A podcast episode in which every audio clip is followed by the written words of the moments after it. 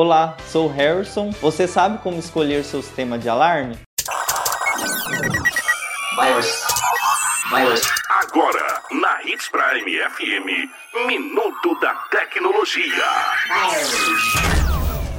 Primeiro, temos que fazer a análise de cada local para definir qual a melhor opção de sensor e como será dividido, pois podemos separar os locais a serem ativados. Por exemplo, separar a área interna da área externa, para que possamos ativá-los separadamente. Precisamos também analisar qual o tipo de acesso para ativar internamente, que pode ser via teclado ou controle. E também se a central vai ser com ou sem aplicativo de celular. Também temos que saber se você pretende contratar uma empresa de segurança para monitorar seu alarme. Sendo assim, a central deve ser uma central monitorada. Os sensores são utilizados para área interna e externa. Eles podem ser utilizados sensores com ou sem fio. E se você tem animais no local, o sensor deve ser PET, pois ele não detecta animais, por exemplo, abaixo de 20 quilos. Temos também os sensores barreira, que é aquele que fica um de frente para o outro e se passa alguém entre eles ou alguma coisa, ele dispara.